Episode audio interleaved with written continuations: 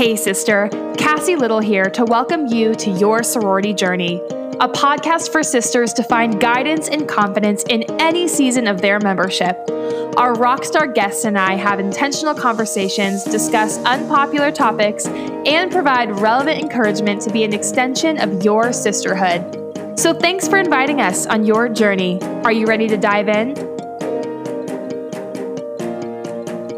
Hey, sister, welcome back to the Your Sorority Journey podcast. Finally, it has felt like forever since I have been on the mic to be with you all through this podcast platform.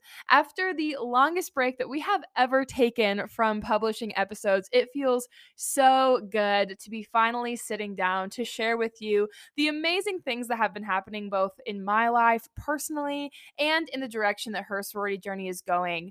If you have been a little worried or curious about the future of the podcast, fear not. It's not going anywhere.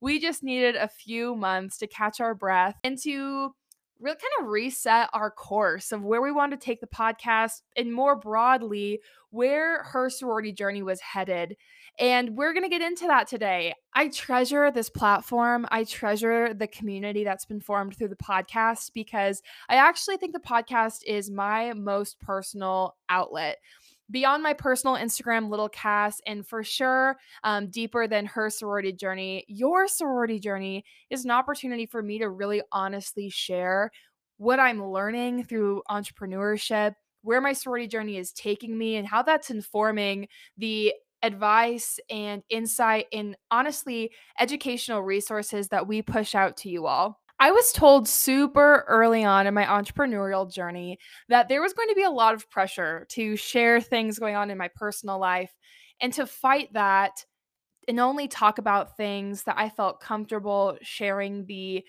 uh, lessons from when I was on the other side of, meaning that there were a lot of things that were going to happen throughout this entrepreneurial journey that were going to be hard to work through and live through. And sometimes I think as entrepreneurs and even as women, we feel the pressure to share what we're learning from hardships in the moment. And I felt this back in October, this tension that I was experiencing with um, my relationship with her sorority journey, this company and labor of love that I had built that I needed to work through. And I wasn't ready to talk about it yet. And because the uh, tension that I was experiencing with her sorority journey was going to require some pretty significant structure changes, I didn't know how to say anything at all which is why you saw a pretty dramatic pullback from not only the podcast, but from the social media, from our Her Sorority Journey communications on all fronts. We didn't do provide any services in the month of December. Um, to really allow the company to breathe and reset. And I want to kind of walk you through what that process was like for me. While I'm sure there are a few of you who have been around since the beginning, I'm going to provide a little context for those of you who haven't. Maybe some of our new sister friends who I had the privilege of meeting at conferences or new uh, members of communities that just found our podcast within the last six months. Welcome. Here's a little context of her sorority journey. We were founded on March 19th, 2020, which means that we are coming up on our second birthday. And if you do the math, also means that we started our company about a week into the COVID 19 pandemic. And by we, I mean me. I started this on my own. I had just moved to Colorado, uh, was newly out of a job, was in a new relationship, was new to the state I was living in, and was really excited about the opportunity to build an experience, build a resource platform that I really needed when I was a sorority member. And so when the when I was watching the pandemic start to unfold, I knew that sorority members were actually going to need more guidance now than they would have needed under normal circumstances. And so I took all the curriculum and insight that I had been pulling together in the first months of 2020 and I adapted them to fit the pandemic mold, right? The new needs, the virtual focus that our membership was taking on. Now, I ran and built a brand of her sorority journey for the entirety of 2020 uh, and actually ended that relationship in December 2020.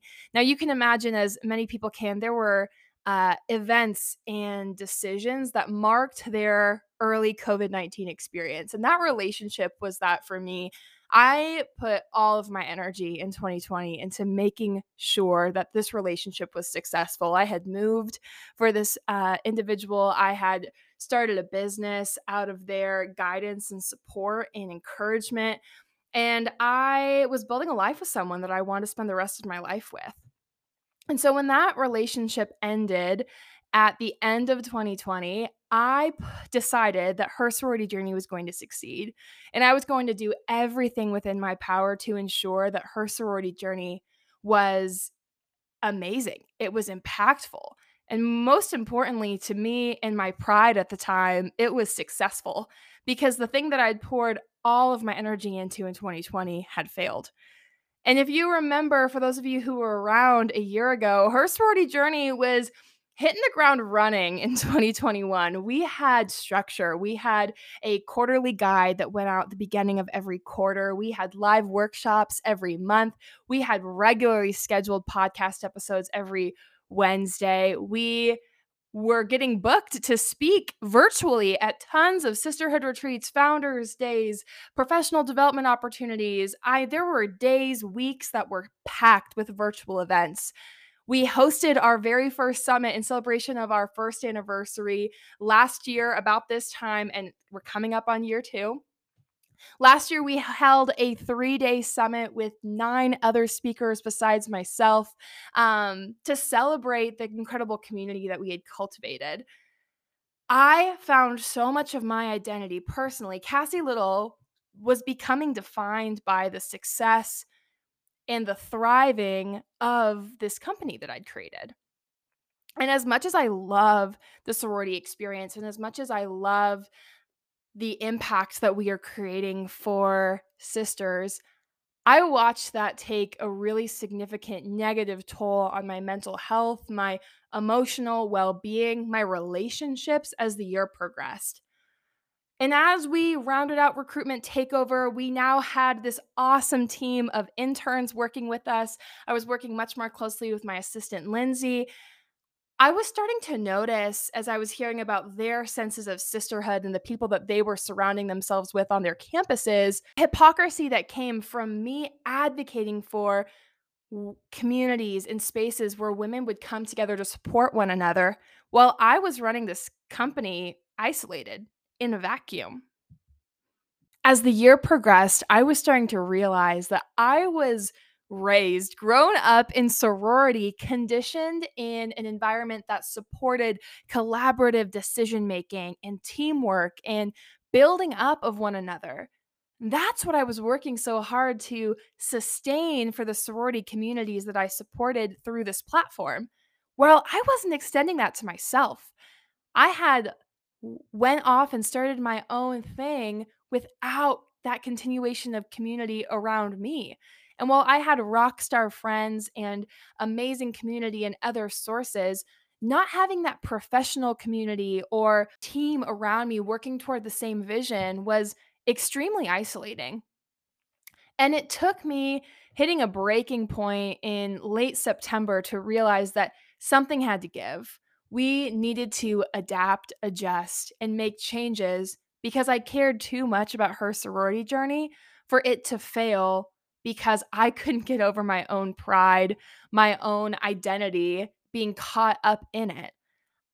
I spent a lot of October really praying through what it would look like to find a primary source of employment elsewhere so that her sorority journey could continue to be an outpouring of my heart, of my expertise, and sorority passion. That's why I started her sorority journey two years ago it needed to be the reason it was sustained, not uh, crippling under the pressure that I had put on it out of my own expectations and feelings of inadequacy in other areas of my life. So it was October of last year that I recognized that her sorority journey was not going to sustain itself if I was continuing to work under such crippling pressure. And so once I started to recognize and acknowledge what was happening, I noticed things in my life starting to change. The mm. same week that I kind of owned that something structurally needed to adjust in her sorority journey, I was asked to apply for a full-time position at my church, a community that had has really become my family in Denver over the past few years.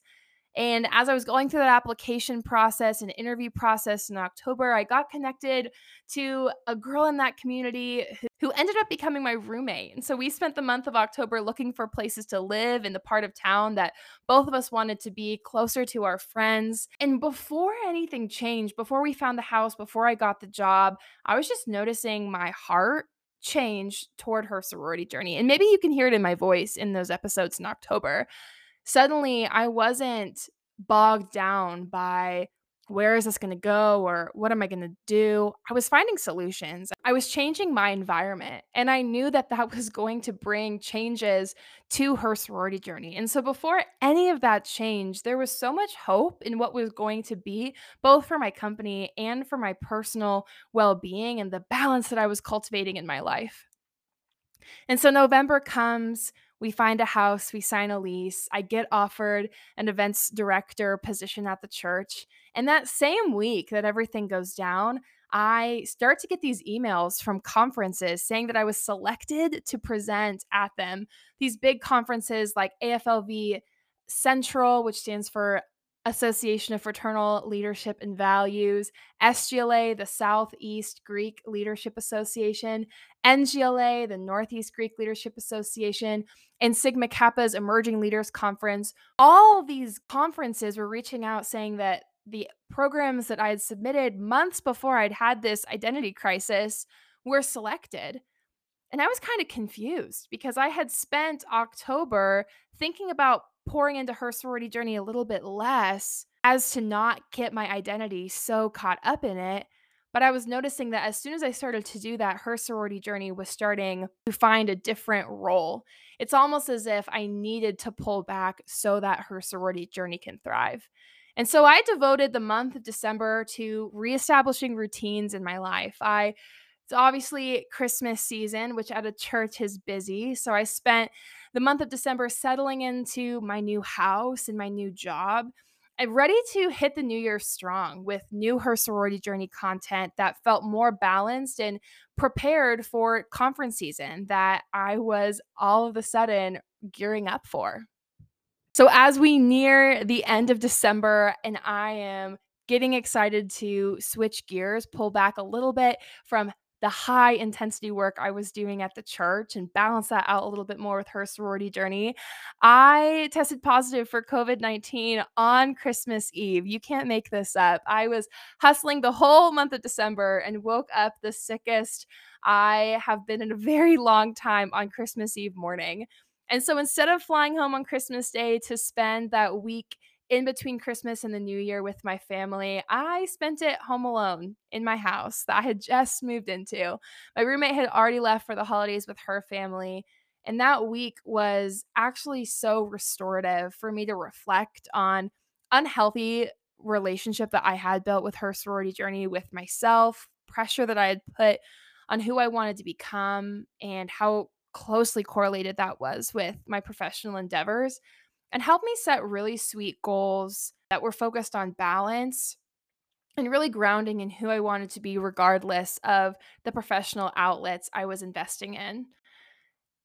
And as the new year was approaching and I my excitement was growing to dive deep into her sorority journey in January, I just never started feeling better.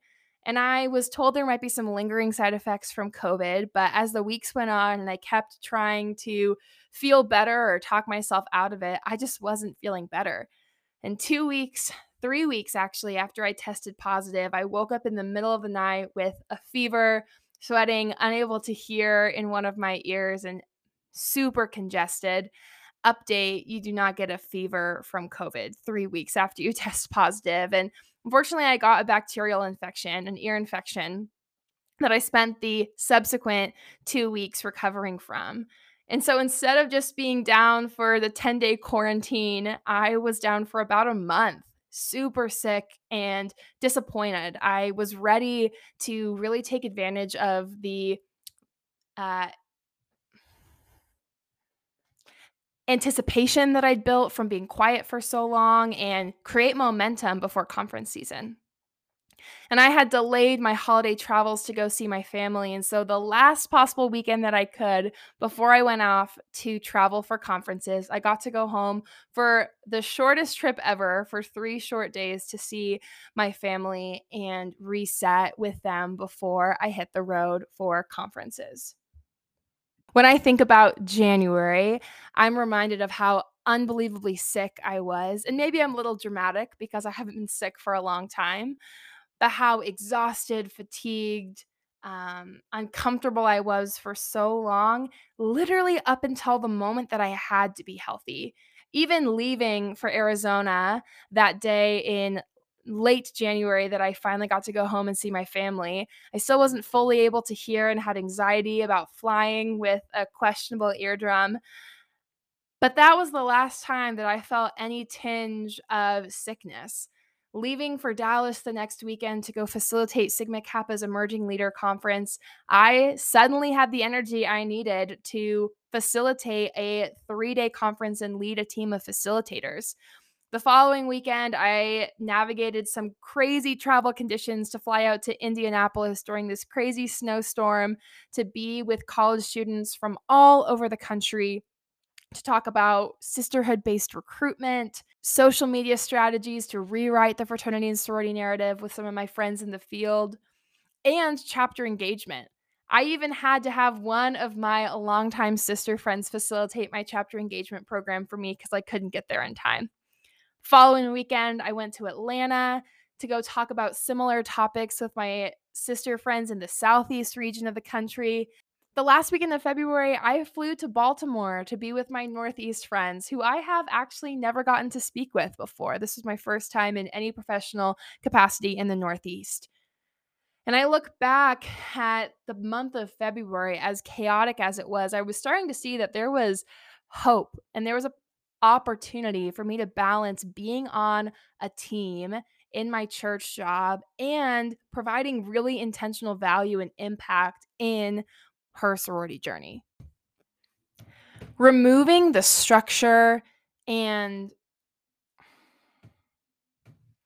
removing the consistency and the structure from her sorority journey was one of the hardest things I've ever had to do.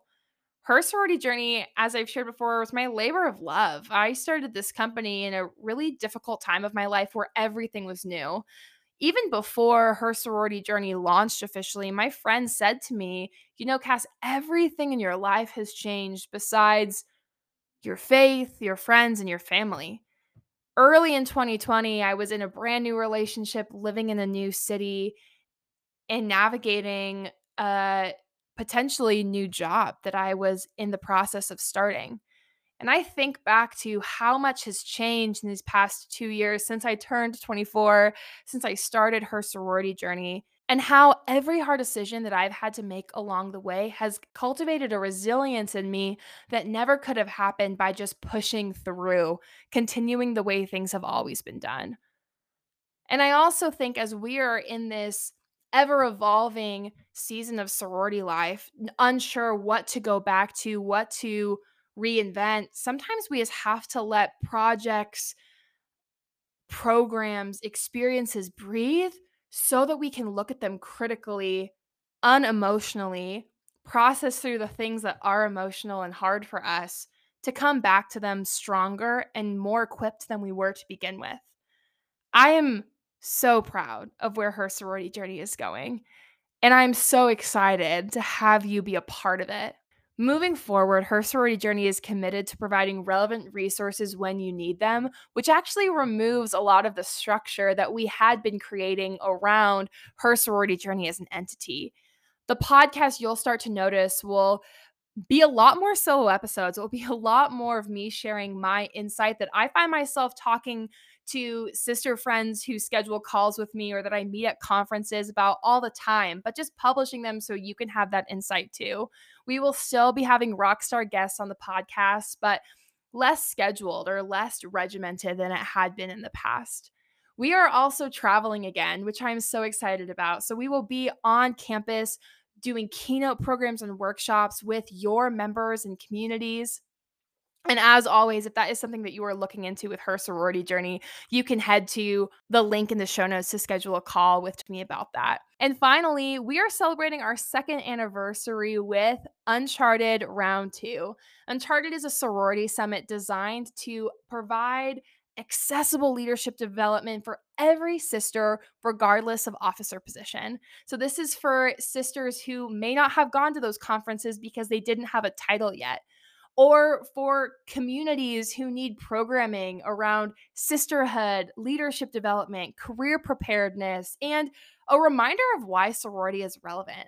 We would love to have you join us for our live keynote on March 19th, 2020, by registering for the summit in our link in bio. You can register your whole chapter or a large group of your sisters by emailing uncharted at sororityjourney.com. I imagine you're listening to this episode because you've either been a longtime listener, ready to get your weekly episodes back from your sorority journey, or you're new and you're trying to figure out what we're all about, or you've recently met me and are wanting to see if her sorority journey aligns with what you're trying to get out of your membership experience. Whatever camp you fall into, I want to thank you for taking the time to be on my journey with me and hearing a little bit of where we've been and have some context for where we're coming from when we provide you the intentional sorority resources that we hope guide this very season of your sorority journey. It's a privilege to be invited to navigate it with you, and we hope that you stay tuned for more episodes every Wednesday. Thanks for tuning in to the Your Sorority Journey podcast this week. If this episode left you with any guidance or confidence to navigate your sorority membership, we would love to hear from you. Share a screenshot of this episode on your Instagram story and tag her sorority journey so we can know what resonated with you. Also, be sure to leave a review wherever you listen so more sister friends can find this guidance just like you. Here for you always, sister.